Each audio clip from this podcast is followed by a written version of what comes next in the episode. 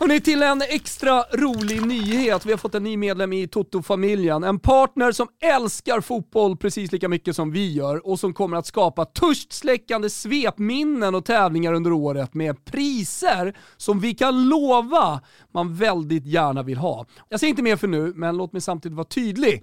Låt mig vara tydlig.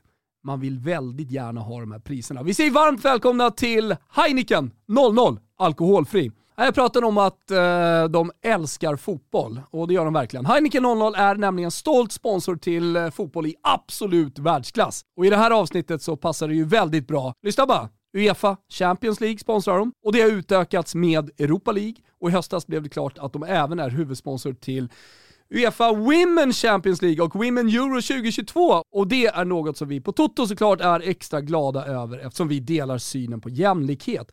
Heineken 00, vad är det då? Jo, det är en alkoholfri lager brygg med samma unika A-jäst som gör att Heineken 00 är en av världens största alkoholfria öler.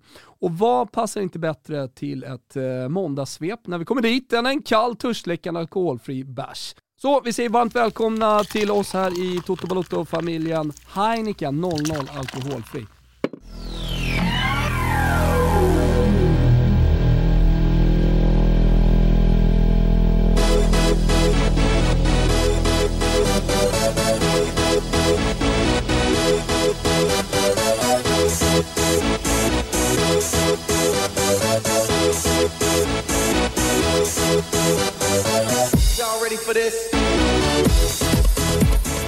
Då hälsar vi alla välkomna återigen till Toto Balottos Champions League-special. Förra veckan satt vi här med Bengan Sonnert. Den här gången har vi bjudit in den studioexpert som flankerar mig i Champions League-studion. Vicky Blomé, varmt välkommen till Toto Balotto-studion. Tack så mycket, kul att vara här. Ja, men det är så jävla roligt att du är här. Vi har ju inte setts på ett tag. Alltså, jag och Vicky, vi träffades ju i liksom Serie A-sammanhang och vår vurm för Italien. Även om vi har olika delar av Italien där vi framförallt spenderar vår tid. Jag i Florens och du i södra Italien. Som Robin är. Yes, min man är halvitalienare och släkten i Puglia. Just det. Att, där blir jag mest på sommaren. Jag har varit en del i Puglia. Har du varit där, Gusten? Aldrig Puglia. Nej. Otroligt fint och underskattat område av Italien. Ofta pratar man om andra delar, men Salento, klacken så att säga, men så även bukten in. För det är där ni är, va? In i bukten. Alltså, Taranto är ju Taranto där släkten bor. Sen har de sommarhus i Martina Franca några släktingar och sådär. Så att det finns lite att hälsa på. Sen brukar vi röra oss ganska mycket runt. Jag tänker, nu är du på C More, vi ser det hela tiden och förutom beröm för att du gör det jäkligt bra. Kul att se. Så blir det ju mycket jobb. Jag tänker i sommar, hur blir det då? Då är det dam-EM. Ja, och jag misstänker att du ska jobba med det. Det ska jag göra. Så att den där Italiensmästern, det blir ganska sent i slutet av juli, början av augusti. Men den ska vi få in i alla fall. Vi får in det. Således... Annars kan du ta det till mitt Instagram.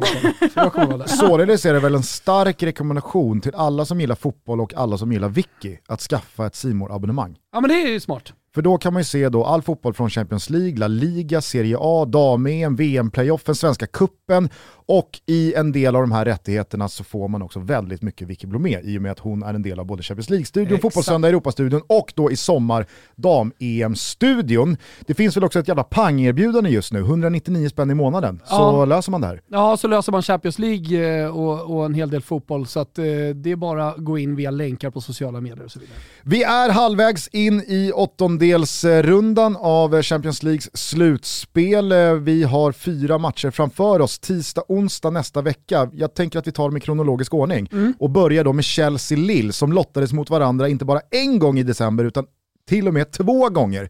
Det var ju smått parodiskt när Chelsea lyckades liksom schabbla bort den där gruppsegern i Malmös grupp tillsammans med Juventus borta mot Zenit och då kom 2:a. Att det då slutade med att man drog en riktig vinstlott i form av Lille. Det var ju väldigt talande för de regerande mästarna. För det är väl så man ser på det här mötet, att Chelsea är solklara favoriter trots att det är de franska ligamästarna som kommer på besök till Stamford Bridge. Ja, verkligen. Alltså, Chelsea ska ju vinna den matchen alla gånger. Och Lille, de gjorde ju en jättefin säsong förra året och vann titeln, men de har ju tappat många spelare. Det defensiva som de var väldigt bra på förra året, så ser det inte alls ut idag och släpper in ganska mycket mål. Så det är ett Lille som har försvagats mycket sedan förra säsongen. De har ju både gammalt och ungt i det där mittlåset. Vi har ju gamla portugisiska landslagsmittbacken Fonte, som vi alltid har sagt här i Sverige, men på senare år så har det blivit lite mer åt Fonch-hållet. Och sen så har man ju då Sven Bottman som kommer från andra änden av åldersspannet. Och där är det som du säger, det känns som att han har checkat ut. Han vet att det här är det sista jag gör med Lille. Ja, nej, men det pratas så mycket Milan kring honom och även Newcastle, så att han ska ju lämna, det är ingen snack om saken. Så att det finns ju några liksom bra spelare, vi har Jonathan David längst fram, vi har men det finns ju liksom spelare som faktiskt har en del klass, men ja, det räcker inte till. Alltså det är inget kollektiv längre på samma sätt som de var förra säsongen. Man tappade Ikoné till Fiorentina här i januari. Burak Yılmaz har fått en ganska ryckig säsong med skador och avstängningar. Hatem Ben Arfa plockades förvisso in här i transferfönstret. Man ska förlita sig på Burak Yılmaz. Ja, och Hatem Ben Arfa som har hunnit bli 35. Ja, nej, det känns inte rimligt. Man tappar ju Mignon, man tappar tränaren. Alltså, det är ett helt annat lag, och att de tog sig vidare var ju imponerande såklart, men det ska Chelsea ta. Men Ikoné alltså, såg ni honom mycket i Lille? Jag såg ju inte honom jättemycket, men alla pratade ju om honom som att han var världens bästa fotbollsspelare när han kom, och helvete vad han skulle kliva på kanten och så vidare. Men han gjorde en bra Champions League-höst. Det lilla jag har sett av honom i Fiorentina, nu är det ju såklart en anpassningstid till den italienska fotbollen och Italiano och sådär. Nu styr det här mot Fiorentina, känner jag. Men kan ni på något sätt, ni som har sett honom mer, kan ni gå i god för honom? Ja, men han gjorde ju en bra Champions League-höst. Alltså, så här, det gjorde han. Så att det där imponerar mig, jag håller ju med dig. Jag kan vara lugn, eller? Otrolig alltså, spetsegenskap i speeden. Alltså den bollkontrollen i speed. Men han spelar ju inte många som har. När han har spelat i Fiorentina. Alltså, ja, det känns ju inte som rätt roll. Nej, men han har ju spetskvalitet, men... Ja, så ska man ju få ut mer av den, och det har han ju inte lyckats få än. Men det är en spelare som i matcher var han ju viktig för Lille, att han kunde göra sin spelare och ta sig förbi, och där har de ju tappat någonting. Finns ju två spelare också bara kort värda att nämna, tycker jag. Vi har ju svenske Gabriel Gudmundsson på vänsterbacken. Har ju fått spela en hel del, förvånande mycket måste jag säga, med tanke på liksom hans ringa erfarenhet från den här nivån tidigare i karriären. Halmstad, sen Schroningen, och sen bara pangrätt in i Lille och Champions League och regerande ligamästare och så vidare. Men också Timothy Weah, Georges son. Från PSG, som kanske inte har fått det där riktigt stora breaket än. Men med det efternamnet så håller man ju såklart alltid koll. Det märks ju på Lille att man har tappat i slagstyrka också i Ligue 1-tabellen. Man ligger 10 för dagen. Det kommer nog inte spelas... Det är väl ungefär där man är kvalitetsmässigt. Ja, det kommer nog inte spelas Europacup-fotboll nästa säsong. Det vågar jag ta gift på. Jag tycker också att det märktes här för någon matchen mot PSG, när man i princip ställde vad man hade på benen, och man torskade med 5 solklara 1. Ja, det känns som en munsbit för Chelsea där. Ja, det gör det. Även om Chelseas form inte liksom... Ja, de ledde ju ligan i december, och sen har de tappat. Så att de är ju inte i liksom sitt bästa slag, men det ska inte spela någon roll i den här matchen. Man är ju nykorad världsmästare för klubblag efter att ha vunnit 2 tajta historier i någon arabstat, gulfstat. Jag ägnade faktiskt väldigt lite uppmärksamhet åt VM för klubblag den här gången. Den ligger ju fel. Alltså det ska ju ligga i mitten av december, så tycker man det är lite mysigt för det är mörkt och det är, men nu när det kommer nu, det känns så här, jag är inte där än. Nej. Det är inte så att världen stannar upp som liksom för VM. Det är inte så att man kommer missa det, men klubblags-VM kan man faktiskt missa lite. Ja. Chelsea vann i alla fall efter ett sent avgörande i förlängningen. Såg ni det där som Aspilicueta gjorde? Det var väl mot Palmeiras i finalen. De fick en straff i slutet på förlängningen. Då trollar Aspilicueta Palmeiras-spelarna att det är han som ska slå straffen. Så att han tar ju bollen i händerna, och så låter han då Palmeiras-spelarna gå och psyka honom, tömma sig på liksom massa hjärnspöken och så vidare. Och de är ju lite grisiga då i slutet av förlängningen och tänker att nu ska vi störa honom. Men Aspilicueta vet ju hela tiden att det är inte jag som ska slå straffen. Så när domaren då har skingrat straffområdet på spelare och de har fått backa, då lägger han bara över bollen till Kai Havertz, som då har fått stå i lugn och ro och förbereda sig mentalt, och så trycker han in det avgörande målet. Du tyckte det var lite fiffigt av Aspilicueta. Kanske vi får se någon ta efter. De regerande mästarna då, Chelsea. Thomas Tuchel dunkade ju in här för ett år sedan och gjorde kaos. Det var ju ytterst välförtjänt hur man vann den här turneringen i våras. Vad har du gjort för nummer av Chelsea den här säsongen? Nej, men den liksom energin och allt som han kom in och skapade, att få spelet att fungera bättre, den har liksom lagt sig lite grann, vilket inte är så konstigt, men spelet finns ju fortfarande där. Man har ju nästan ännu mer boll och man är trygga i det, men jag tycker ändå att det saknas liksom någon som går in och avgör. Hittar man poängen på forwardspelarna så är lite för få poäng. Det saknas liksom den där sista lilla grejen. Och mot de bättre motståndarna tror jag de kan få problem om de inte får igång Lukaku till exempel. Men i en sån här match då ska det räcka, för det finns ändå den här grundtryggheten som Tuchel har byggt upp. Lasse Nilsen var ju framme med stora lien på Stamford Bridge och kapade Lukaku där och satte honom i sjukstugan ett tag. Och det var ju vad det var. Där och då tyckte jag att Lukaku började liksom varva upp. Men efter den skadan så kom ju den här märkliga historien med att Lukaku började flirta med Inter igen och började liksom... Ja, men det var en märklig intervju han gjorde som inte var helt godkänd såklart av Chelsea, och han pratade... Alltså dels tror jag att... Han har mått ganska dåligt liksom av flytten, för att han trivdes så pass bra i Milano. Vi kommer ihåg när de vann Scudetton och det var coronatider och Lukaku åkte runt själv på gatorna och sjöng interramsor och firade Scudetton. Han tog ju verkligen till sig... Det är lite deppigt ändå. Ja, men det var ju inte det. För att det beror ju på hur du gör det. Totti gjorde väl i och för sig något liknande där, 0-1. Då hoppade han på någon vespa med hjälm. Jo, men man kan göra det på olika sätt. Men sen så blev han väldigt omfamnad av alla interisti. Och han blev en symbol för ett Scudetto-vinnande Inter. Jag kommer ihåg tidigt när han hade kommit så var han ju snabb på att lära sig italienska. Så att han pratade lite så, sånt där. Say hello to a new era of mental health care. Cerebral is here to help you achieve your mental wellness goals with professional therapy and medication management support. 100% online. You'll experience the all-new Cerebral way, an innovative approach to mental wellness designed around you. You'll get a personalized treatment plan from a therapist, prescriber, or both in a safe and judgment-free space. Your Cerebral therapist or prescriber will outline a customized plan with clear milestones along the way, so you can get to feeling your best. With Cerebral, you're not alone in your mental health journey. We're here to empower you to live a fulfilling life. So take that first step towards a brighter future and sign up today at Cerebral.com/podcast and use code ACAST to get 15% off your first month. Offer only valid on monthly plans. Other exclusions may apply. Offer ends July 31st, 2024. See site for details. As a person with a very deep voice, I'm hired all the time for advertising campaigns. But a deep voice doesn't sell B2B, and advertising on the wrong platform doesn't sell B2B either. That's why if you're a B2B marketer, you should use LinkedIn ads. LinkedIn has the targeting capabilities to help you reach the world's largest professional audience. That's right, over 70 million decision makers all in one place. All the big wigs, then medium wigs, also small wigs who are on the path to becoming big wigs. Okay, that's enough about wigs. LinkedIn ads allows you to focus on getting your B2B message to the right people. So, does that mean you should use ads on LinkedIn instead of hiring me, the man with the deepest voice in the world? Yes. Yes, it does. Get started today and see why LinkedIn is the place to be, to be. We'll even give you a $100 credit on your next campaign. Go to linkedin.com/results to claim your credit. That's linkedin.com/results. Terms and conditions apply. Gör alltid någonting för fansen.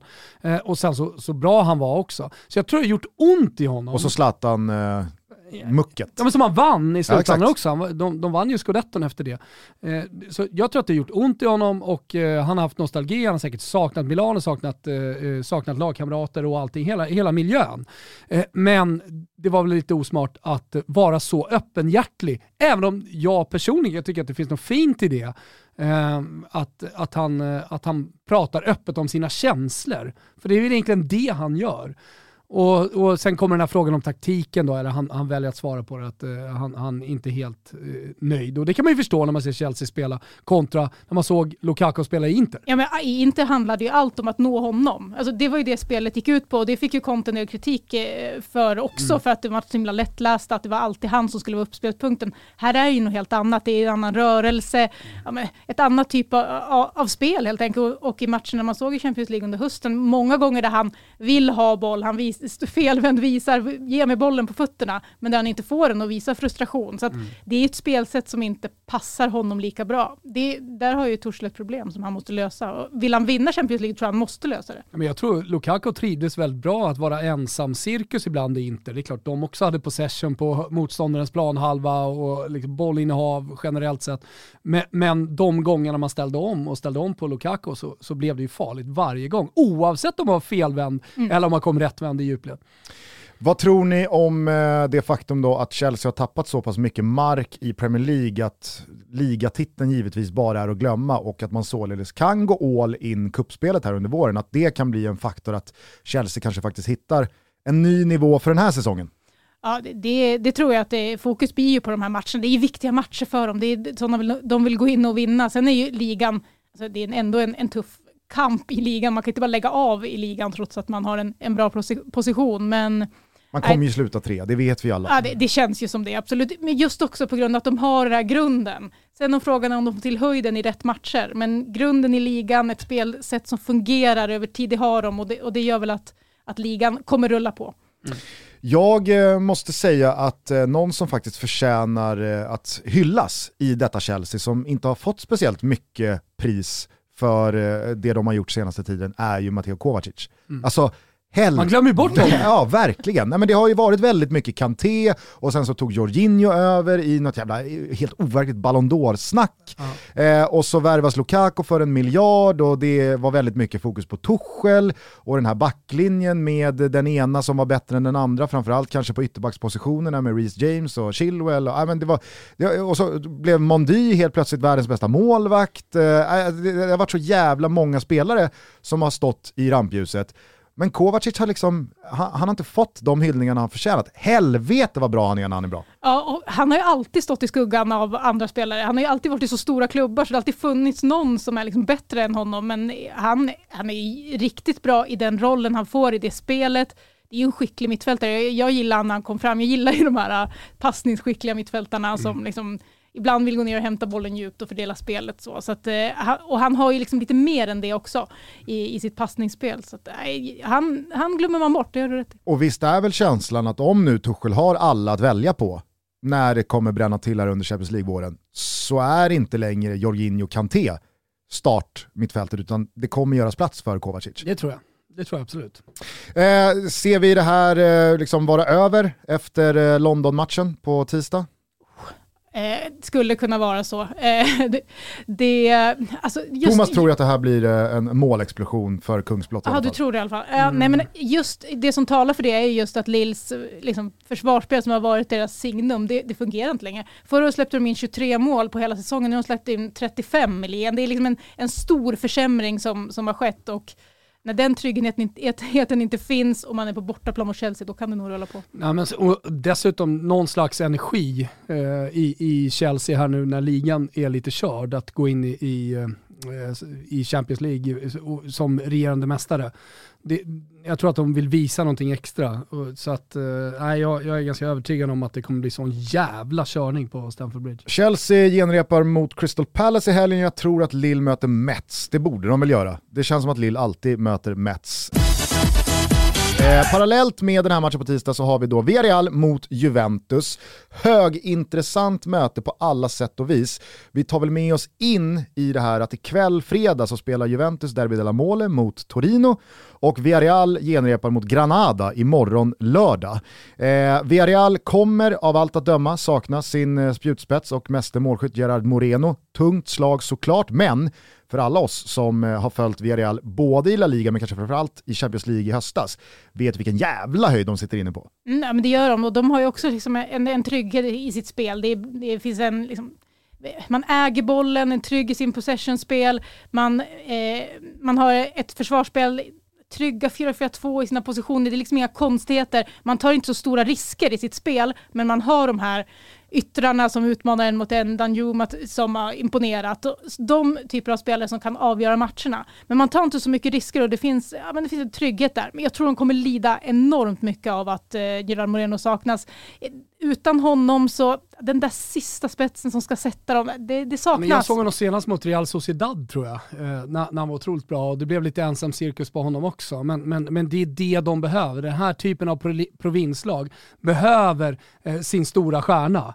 Annars så, ja, men dels tror jag att man tappar ganska mycket så här självförtroendemässigt. Alltså, det är en referenspunkt i spelet som man hela tiden söker.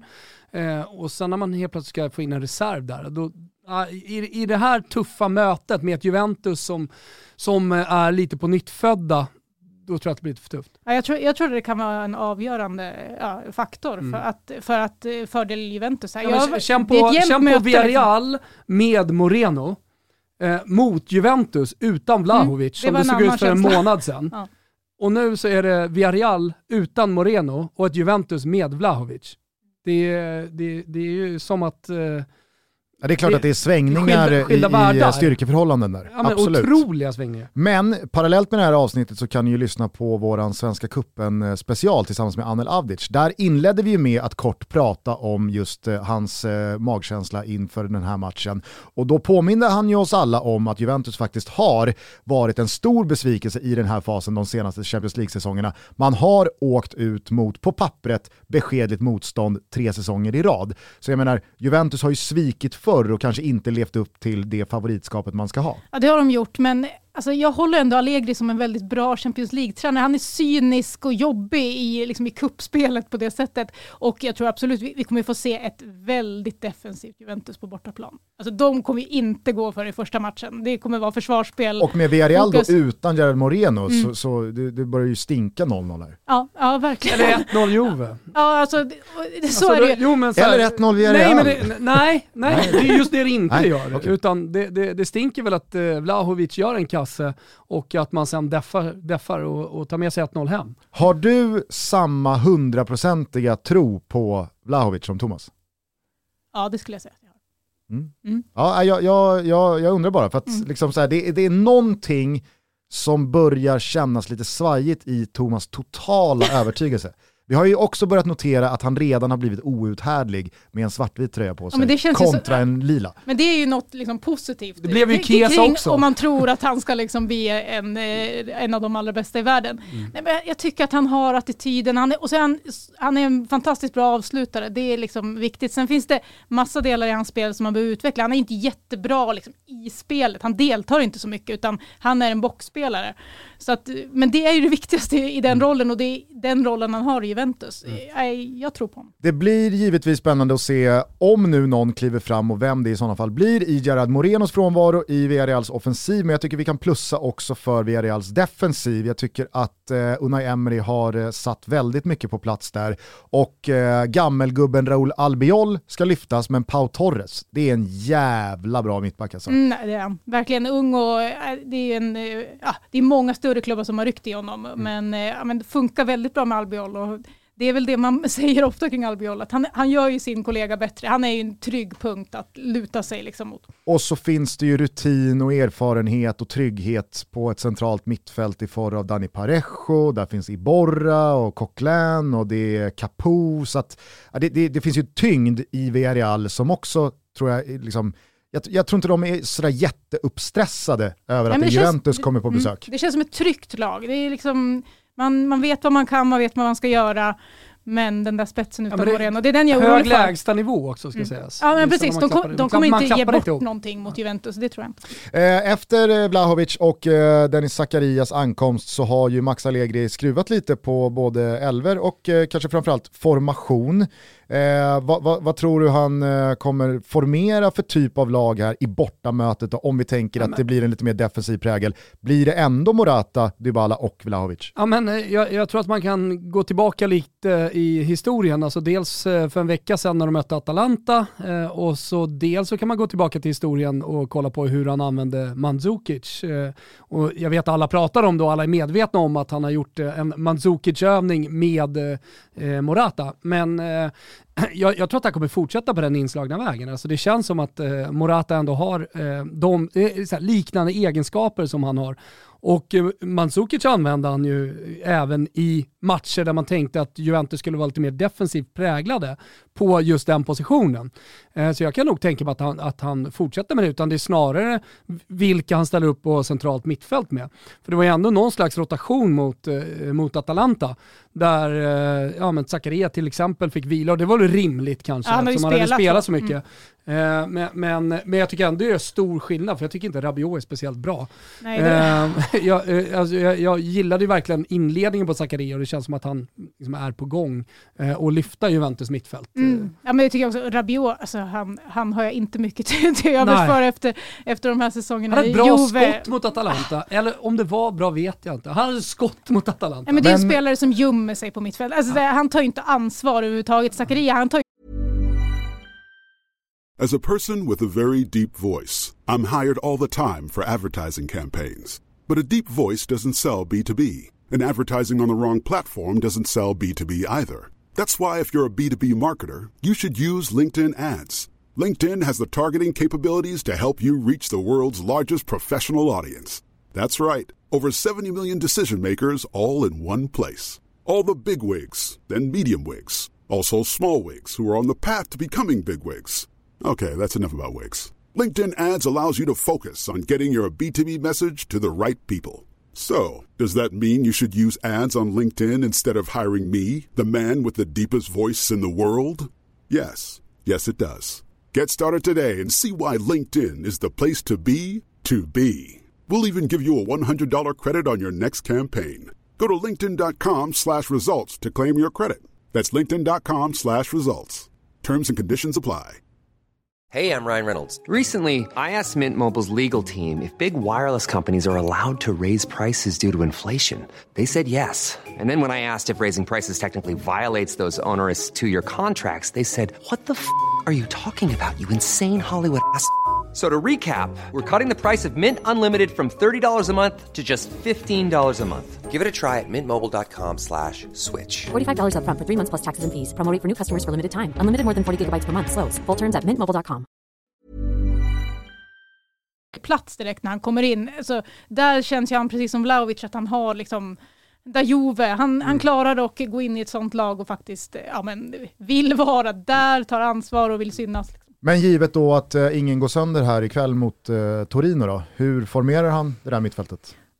Jag tror ändå att matchen där Zakaria och Arthur spelar ihop, den var ju liksom den bästa insatsen, och det tror jag kommer att avspegla sig i hans val. Jag tror han kommer välja de två. Sen vem som får den där sista, han har ju spelat väldigt mycket med Rabiot. Så är det ju bara, så att får jag gissa så tror jag ju att han får fortsätta. Mm. Klarar sig Juventus utan Chiellini? Absolut.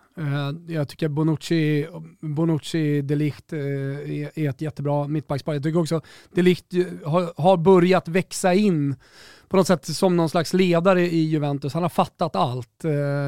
Jag tycker han gör en jättebra match till exempel mot Atalanta, men han gör en bra säsong.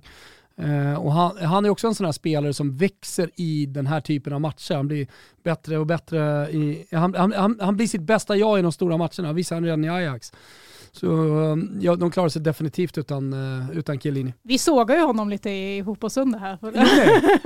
Nej, vi såg inte, men alltså, han gjorde ju en bra match. Vi pratade mer om... Det var inte om den matchen det handlade så mycket, utan det var ju snarare om De Ligt som Juventus framtida försvarsgeneral. För Chiellini kommer ju sluta vad det lider. Bonucci blir vare sig yngre eller bättre. Och där bakom så är det ju för tunt. Rogani kommer ju aldrig bli en av två nyckelstartfigurer i ett Juventus mittbackspar. Jag tror att någonstans där man ska hitta en arvtagare så måste man också ha lite tålamod. Och vad finns det för alternativ? Jag menar, Inter har Bastoni till exempel som en ung spelare som man har trott på länge. Juventus valde De Ligt. Ska man göra sig av med honom nu och börja på någon ny kula med någon spelare? Jag tycker ändå jag får rätt signaler från De Ligt. Jag tycker att han är på väg åt rätt håll. Alltså, jag tycker han är en bra mittback. Alltså, verkligen. Sen har han vissa brister som syns ibland och blir väldigt iögonfallande när han liksom vänds bort. Och det är klart man ser det. Men eller när han tar med handen. Ja, men precis. Det har gjort lite för mycket. Var det bröstet sist? Nej, det var hans. Det var han. Juventus-supportrar som skickade till mig på Twitter att det minsann var bröstet, så var det vinklar, men det var väl... Ja, men sen är det liksom så här, det är ju en sån här deflection från ett så kort avstånd att det ska ju inte dömas för. Nej. Men vi fan tar den på handen. Nej, jag är ändå tveksam på om han verkligen liksom kan bli den där ledaren i Juventus. Sen påverkas man av att han har högst lön i hela Serie A, att han kostade så mycket pengar när de köpte honom. Det, liksom, han har inte levt upp till det, vilket såklart är svårt. Han är ung fortfarande, men för mig är han liksom inte topp 5 mittbackar i Serie A. Och det tycker jag han borde vara. De pengarna. Vi pratar om Chiellini och arvtagare. Hur länge ska Bonucci spela? Har han samma motivation som Chiellini och fortsätta länge? Alltså, han fyller 35 i år. Så vi pratar inte bara på lite sikt i alla fall om en arvtagare till Chiellini, utan man kommer ju behöva mittbackar. Ja, och jag menar, när det kommer till Bonucci så kan jag tänka mig att han har ju inte 9 utan 8, eftersom han gjorde det där märkliga året i Milan, ligatitlar. Han har ett EM-guld. Alltså så här, jag tror att Bonucci verkligen känner att jag är ganska klar. Han har ju inte så mycket att jaga. Visst, det är väl en Champions League-buckla, men han har ju sin personliga mentor, eller framförallt någon slags... men som jobbar med Bonuccis mentala, superkänd i Italien. Han jobbar med några olika fotbollsspelare. Men det känns som att han bara pumpar honom med testosteron. Det är liksom det är alltihopa. För allt man har sett så här, dokumentärmässigt har ju varit liksom en Bonucci som bara ska ut och slakta och vara arg och liksom pumpa upp sig. Det jag bara skulle understryka ditt resonemang kring De Ligt, att man fortfarande inte har känt att han är en av Serie A's absolut bästa mittbackar och han är värd pengarna. Det är ju att när alla tre är tillgängliga så tänker man, då spelar man väl Chiellini, Bonucci. Mm. Och alltså Allegri har ju gjort det i de största matcherna, till största del i alla fall, så har ju Chiellini kommit in då. Mm. Och det säger ju någonting i alla fall.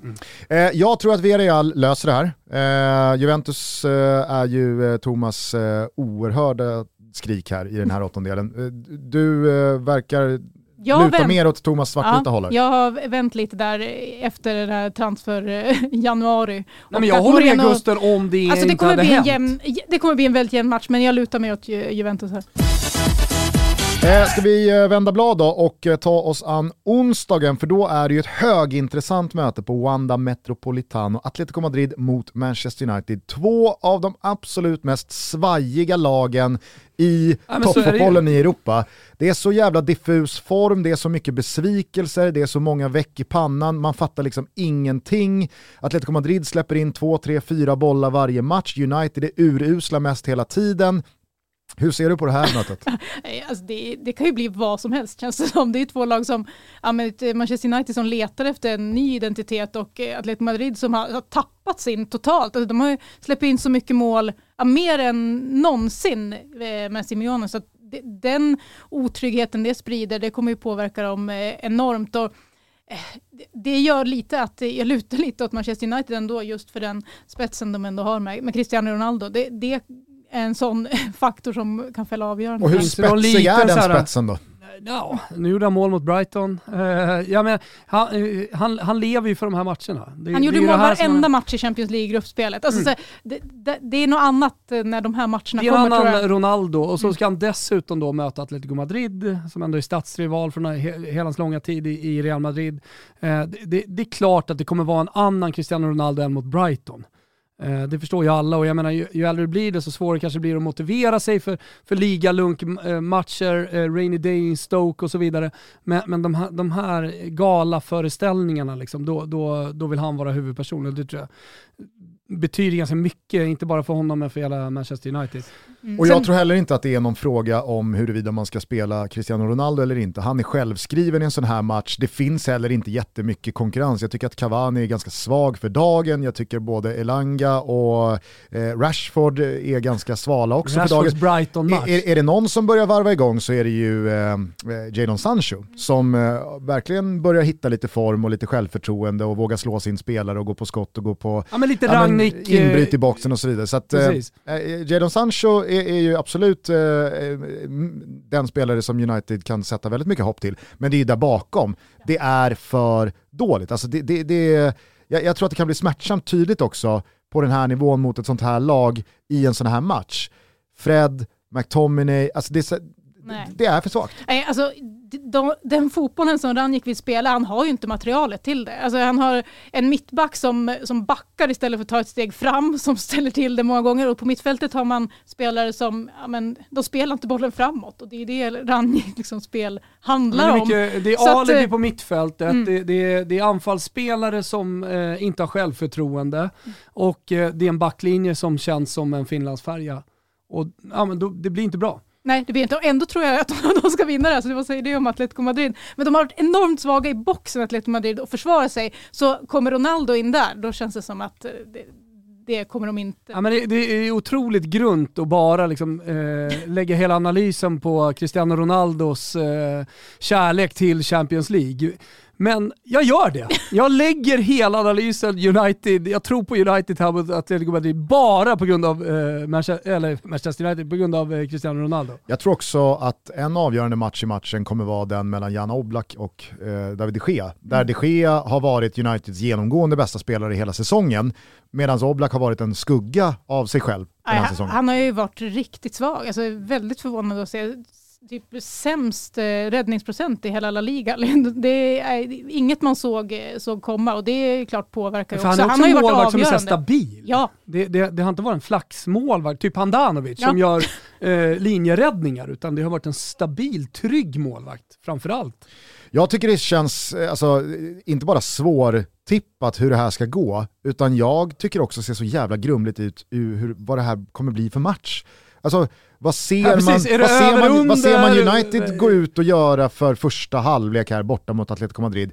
Vad går Atletico Madrid ut med för inställning, med vetskapen om att vi släpper in 3 mål per match? Nej, men så här, lite i Vickys analys här, så landar jag ändå i att det kommer bli en ganska öppen match med många chanser, för att Simeone inte har fått till sin backlinje. Det finns Rangnick är ändå en offensiv tränare. Det är ändå mycket energi, och jag tycker ändå jag sett det, eller om jag ska säga någon slags skillnad mellan Solskär och Rangnick, att det är lite mer energi, de böljar fram lite men tappar bakåt, och kollar man på det laget som Simeone har, så är det ganska framtungt också, även om han är en tränare för stabilitet.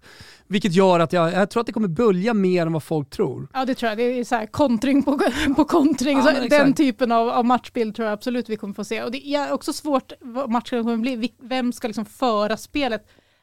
Jättesvårt att säga, för ingen har ju riktigt visat att man klarar det tillräckligt den här säsongen. Men fan vad jag hoppas att båda de här lagen överträffar sig själva vad gäller förväntningarna på dem. Att det inte blir en jämn och svängig historia för att båda lagen är dåliga och ihåliga och det är fyllt av massa misstag. Utan att båda lagen faktiskt skärper till sig och bjuder på sina bästa versioner av sig själva. Mm, nej, verkligen, det kan ju bli en riktig liksom, fartfylld match på det sättet. Och så hoppas att han fortsätter med Elanga då, som fan, lite Champions League-spel också. Det har varit jävligt häftigt. Mm. Fjärde och sista åttondelen nästa vecka, det är den på Stadio Daluz i Lissabon mellan Benfica och hela höstens bästa lag, Ajax. Ja, Ten Hags Ajax. Vad tycker du om Ten Hag? Men jag stämmer in i hyllningskören. Alltså, jag var inte bara förälskad i hans. Ja, men alltså, det sättet de spelar, det känns som det inte finns något problem i deras spel överhuvudtaget. Allt fungerar. Och så, liksom, just den här utvecklingen att de har fått in, eller att han liksom har bidragit med en grej till i spelet, just inläggsspelet, som har varit väldigt avgörande i Champions League-hösten. Så att det är en utveckling, men det är ett spel man gillar att titta på. Det är det slitna uttrycket, den holländska totalfotbollen har ju någonstans nu nått, 12.0. Men det är ju i så fall då 12.0, för det är ju totalfotboll. Och det är det de gör i akademin, och det är det de gör hela vägen upp i A-lag. Det är väldigt få många vill jobba så med sina klubbar och sina ungdomsakademier, men väldigt få som klarar av att se att P9-lag ser likadana ut som A-laget. Men de bara kör oavsett vad det är för motstånd. Ja, verkligen. Och, Ten Hag verkar ju trivas där enormt bra. Det rycks ju igen från andra större ligor, men han trivs ju i det här. Han vet vilka sorts spelare han får upp från akademin. De är skolade i det sätt han vill spela. Men det som är imponerande också är att han vrider på det. Han liksom...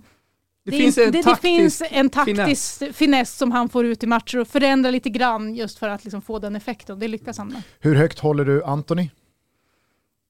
Jag är högt också. Jag är imponerad. Alltså, det är många i det här laget som är imponerade. Alltså, men det är så lätt att man fastnar på Allaire och att man liksom lyfter Ten Hag. Men det är ju så många unga spelare som kanske inte alla har haft en relation till eller sett speciellt mycket senaste året. Dels på grund av coronapandemin. Jag menar, alltså, då tittade man ju på mindre av liksom periferifotbollen, där man ändå får kategorisera in Eredivisie.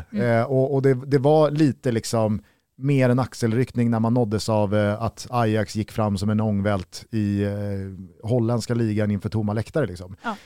Men spelare för spelare så har de en jävla massa diamanter. Gravenberg, alltså det finns hur många som helst. Ja, men det är ju många unga spelare. Han får ju liksom in dem i det här kollektivet, men ändå deras spetsegenskaper som syns så mycket.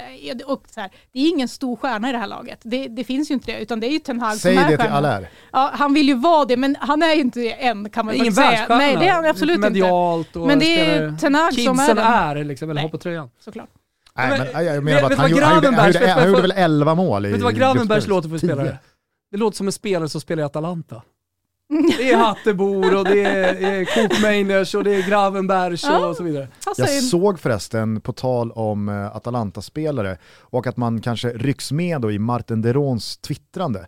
Såg ni Ruslan Malinovskis salta svarstweet till Fabrizio Romano? Nej. Efter PSG-seger mot Real Madrid. Då twittrade Romano ut typ unreal och en bild på Kylian Mbappé och liksom, ja men vilken jävla världsklass det var här. Vilken show. Ja. Och då hade Ruslan Malinovski... Det är ju rimligt. Ja, absolut. Ja. Men då hade Malinovski svarat bara, ja men Real Madrid får i alla fall en andra match på sig. Och menade då på att Atalanta hade ju 1-0 mot PSG i 89 minuter och att det var ett jävla oförtjänt avancemang som PSG tog där i Lissabon-bubblan. Han är lite bitter fortfarande. Ja, det piggar ändå upp. Ja, gillar man.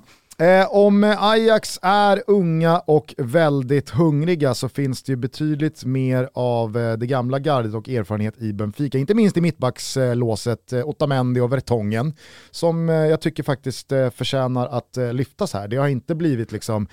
två gamla stötar på retur som borde lagt av för 1,5 år sedan, utan de har verkligen snappat upp sig och det känns inte som att Vertongen sitter och saknar Tottenham och Otamendi saknar City. Nej, de verkar ju trivas bra där och imponerande att ta sig vidare. Visst, Barcelona i gruppen som inte var det Barcelona som har varit tidigare, men ändå att gå in i de matcherna och ta 4 poäng som de gör och stänger till defensivt. Så det imponerar ju, men generellt med Benfica känns det som ett så här, plocka av spelare, men de får ändå liksom till det. Ja, men där finns ju Valentino Lazzaro som många känner till. Där finns Darwin Nunez. Vi har precis som Vicky säger. Julian Weigel. Det var ju länge min stora mittfältsdiamant i Borussia Dortmund. Jag trodde ju att han liksom skulle ta över det tyska landslaget och vara härföraren på mittfältet. Och axla Toni Kroos liksom. Grumligt kikasikte.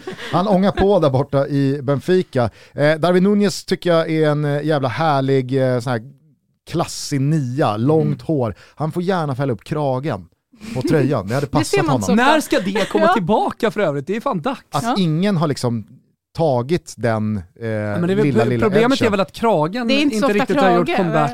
Men den ska ju, det var den här lilla franska kragen som kom, som Le Bleu hade. Men den borde ju vara på väg tillbaka, en lite större krage, så Cantona-stuket kan komma. Ja, men där finns ju också João Mario, du har Haris Seferovic som är förvisso skadad, men Jaremchuk från Ukrainska landslagsavfallet. Och så Adel Tarap, det var där jag skulle landa. Är det den högsta nivån i relation till hur låg lägsta nivån är man någonsin skådat? Det måste ju vara det. Jag älskar ju Tarab. Om någon kan föreslå en spelare med längre avstånd mellan högsta nivå och lägsta nivå, så spela in Winston Churchill. Bra. Det var länge sedan. Undrar vad spelar. Ja, fan jag hann. Och då pratar vi alltså om Churchill som det var Torino va? Ja. Ja, Fiorentina var ju bra i också. Ja, men det var väl breaket kom. Han heter ju Alessio Cerci, men i Italien kan man inte säga Churchill. Så Cerci blev då smeknamnet Winston Cerci. Och så gick jag till Atletico Madrid och där någonstans tappade jag bort honom. Han var väl ändå med i Italiens VM-trupp? Ja, alltså, absolut. Han har glömt bort lite. 14 var han väl med. Ja, jag tror det. Men senast var han i rätt så ser jag. Jag tror han lagt av här nu. Men, herregud, vilken jävla karriär. Men imponerande att du hittar den, det motbudet nära, på volley. Restips då, jättefin liten by nära resten som heter Angiara. Det kan jag rekommendera. Ja, härligt. Slipper ni skriva till Thomas på DM du, det är om semestertips. Ändå, alltså. Det är 10 om dagen. Finns det någonting i er som tänker att det är alldeles för mycket som talar för Ajax här? Och att just det kanske faktiskt gör att Benfica ändå visar att det finns klass, det finns erfarenhet, det finns en trygghet i att spela stora matcher på Dalous liksom. Jag tror inte att de kommer kunna rå på Ajax. Och sen nu i dagarna har också kommit upp den här spelskandalen kring Benfica som utreds för betalt en domare 20 miljoner här för... Va? Ja. Jag missade helt. Kom igår. 20 millar? 20 millar under flera år för att dumma för Benfica. Så nu utreds det här och riskerar då att flyttas ner ett Calciopoli fast då i Portugal. Så att det här kan ju påverka prestationerna kanske också. Och det verkar vara... Starkt att sumpa ligatiteln till Sporting då. Ja, verkligen. Ja, och de har ju tappat i ligan lite också, så det är en jobbig period de är inne i. Och den här matchfixing-skandalen, mutade domare, alltså, de verkar ju ha hittat överföringar till den här domarens bolagskonto med benämns som konsulttjänster som är lite oklara vad det består av. Så att det verkar ju finnas någonting här, men vi får väl se vart det leder. Följer vi. Jag misstänker att vi kommer prata lite mer om det här då i Champions League-studion på onsdag. Vi öppnar studion 20.00 både tisdag och onsdag. Var med oss då. Som sagt, har ni inte ett C-more-abonnemang, skaffa det. 199 kronor i månaden så får man alltså all fotboll från Champions League utöver Serie A, La Liga, Svenska Cupen, VM-playoff och så vidare och så vidare. Dessutom får man en jävla massa Vicky Blomé med, vilket är en ruskigt fin. Ja, men det gör det verkligen. Det gör det. Ni har en jättefin studio, så se till att skaffa det. 199 spänn, det är ju ett jätteerbjudande för att se Champions League och massa mer fotboll. Det är bara att haka på. Var med oss i helgen också. Då är det fotbollssöndag i Europa. Mitt emellan de här högkaratiga Champions League-åttondelarna. Udinese-Lazio, va? Ja, vad säger du om det? Ska Goitom köra den då? Jajamän. Han har ju varit i Udinese. Mm. Precis. Jag kan tänka mig att hur länge var han där? 2 säsonger. Han gjorde 1 mål, eller? Ja, men det var ju inte 1 mål på 70 matcher. Han gjorde väl typ 1-1. Jag menar bara som ni i den studion ska kräma ut att han har varit i Udinese. Jag kommer ihåg, jag spelade med den och den spelaren och Di Natale ska väl nämnas här. Och det var ju ett fint Udinese då. Gamla stories när Di Natale röker i omklädningsrummet. 100% kommer komma i studion. Ja, men det var ju också ett väldigt fint Udinese han var i. Ett jättefint Udinese, och jag vill inte racka ner här på Goitom. Nej. Men jag säger bara att ni kommer salta hans tid och ni kommer kräma ut precis allt. Det ska koka soppa på den där spiken. Lite så. Parallellt så är det dessutom Baskenderby. Athletic Club mot Real Sociedad. En match jag och Thomas har varit och sett på plats. Dock då i San Sebastian och inte i Bilbao som det är nu. Ja, men det är lite larma om du lever på Isak nu. Ja, nu är det fan dags att hitta nätet. Ja. Janne får ju fan stämma i bäcken. Faktiskt. Alexander? Ja, men du är skånska. Halländska är svårt. Alltså jag kan inte göra en enda dialekt, så att jag säger inget. Jag låter alltid Gustav göra sen så gör jag narr av honom. Det kan ju vara som helst. Alexander? Nej, fan det är svårt. Du får jobba på din Janne, Gustav. Grumlig gräns mellan halländska och skånska. Vicky, stort jävla tack för att du kom hit och gästade oss inför åttondelarna. Tack, kul. Vi ses snart igen. Yep. Och vi hörs snart igen. Måndagstutto som vanligt efter helgen. Ha en jävla fin tid till dess. Ta hand om varandra. Ciao, tutti. Ciao, tutti.